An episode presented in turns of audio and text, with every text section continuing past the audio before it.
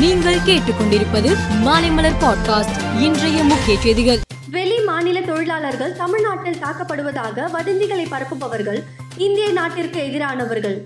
நாட்டின் ஒருமைப்பாட்டிற்கு குந்தகம் விளைவிப்பவர்கள் என தமிழக முதலமைச்சர் மு ஸ்டாலின் கண்டனம் தெரிவித்துள்ளார். இல்லாத ஒரு பிரச்சனையை வைத்து இப்படி கீழ்த்தரமாக சிலர் அரசியல் செய்வது கடும் கண்டனத்திற்குரியது என்றும் அவர் கூறியுள்ளார். அரசு வேலை வாங்கி தருவதாக கூறி பதினோரு லட்சம் ரூபாய் பணம் வாங்கி மோசடி செய்ததாக முன்னாள் அமைச்சர் விஜயபாஸ்கரின் உதவியாளர் ரவி மீது குற்றச்சாட்டம் எழுந்தது.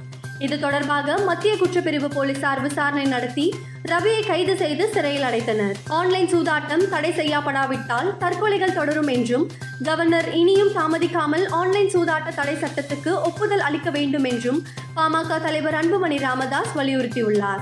சமீபத்தில் நடைபெற்ற திரிபுரா சட்டசபை தேர்தலில் பாஜக முப்பத்தி இரண்டு இடங்களில் வெற்றி பெற்று மீண்டும் ஆட்சியை கைப்பற்றியது. புதிய அரசு மார்ச் எட்டாம் தேதி பதவியேற்க உள்ளது. பதவியேற்பு விழாவில் பிரதமர் மோடி பங்கேற்க உள்ளார்.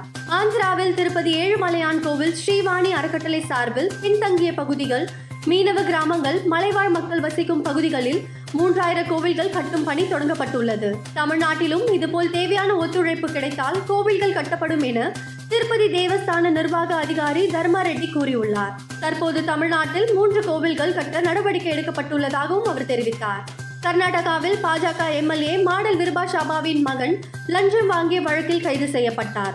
இந்த வழக்கில் எம்எல்ஏவையும் கைது செய்ய கோரி கர்நாடக முன்னாள் முதல் மந்திரி சித்தராமையா மற்றும் காங்கிரஸ் தொண்டர்கள் பெங்களூரில் சாலையில் அமர்ந்து போராட்டம் நடத்தினர். போலீசார் கூறியும் கலைந்து செல்லாததால் சித்தராமையா மற்றும் காங்கிரசாரை போலீசார் குண்டு கட்டாக தூக்கி கைது செய்தனர்.